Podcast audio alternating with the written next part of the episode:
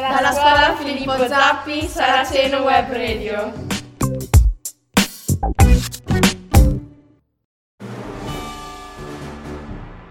Ciao, sono Gioele di Saraceno Web Radio. Vi vorrei parlare di Filippo Zappi, il personaggio a cui è stata dedicata la nostra scuola. Conoscete la storia di questo illustre romagnolo? Se non la conoscete, ascoltate quello che vi sto per raccontare. Il dirigibile Italia partì il 19 marzo 1928, guidato dal capitano Umberto Nobile.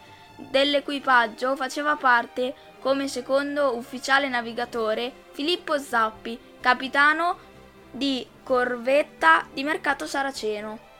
La spedizione arrivò nei pressi del Polo Nord il 24 maggio 1928. Il maltempo in arrivo impedì di calare a terra gli uomini e la bandiera italiana, che fu lanciata a terra insieme ad una croce in legno donata da Papa Pio XI. Il giorno seguente il dirigibile prese la via del ritorno, accompagnato da forti venti e da una fitta coltre di nebbia. Durante il viaggio il ghiaccio bloccò il timone dell'aeromobile, che perse quota. A nulla servirono i tentativi di alleggerirlo, gettando zavorra e la cabina di comando si schiantò sul ghiaccio. Il resto dell'aeronave, privo della cabina, riprese quota portandosi via sei uomini che non sarebbero mai stati ritrovati. A terra rimasero in dieci, nove sopravvissuti e furono tratti in salvo dopo dei giorni.